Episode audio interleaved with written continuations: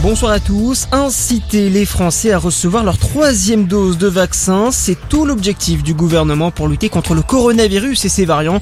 Pour cela, l'exécutif a décidé de réduire le délai pour faire sa dose de rappel. Dès le 15 février, il faudra effectuer sa troisième dose au bout de 4 mois pour conserver son pass sanitaire au lieu de 7 mois Autre annonce, cette fois concernant l'isolement des personnes positives au Covid. Dès demain, celles ayant un schéma vaccinal complet devront s'isoler 7 jours, un isolement qui pourra toutefois être levé au bout de 5 jours en cas de test négatif.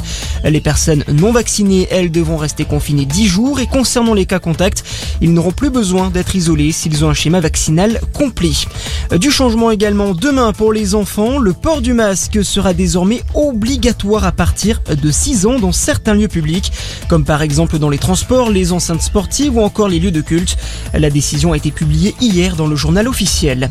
Et à la veille de la rentrée scolaire, le SNES FSU, principal syndicat des enseignants du secondaire, a déposé un préavis de grève pour la semaine qui arrive.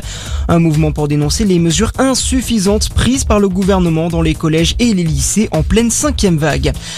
Le corps d'une femme retrouvé dans le coffre d'une voiture à Nice. La victime porte des traces de strangulation.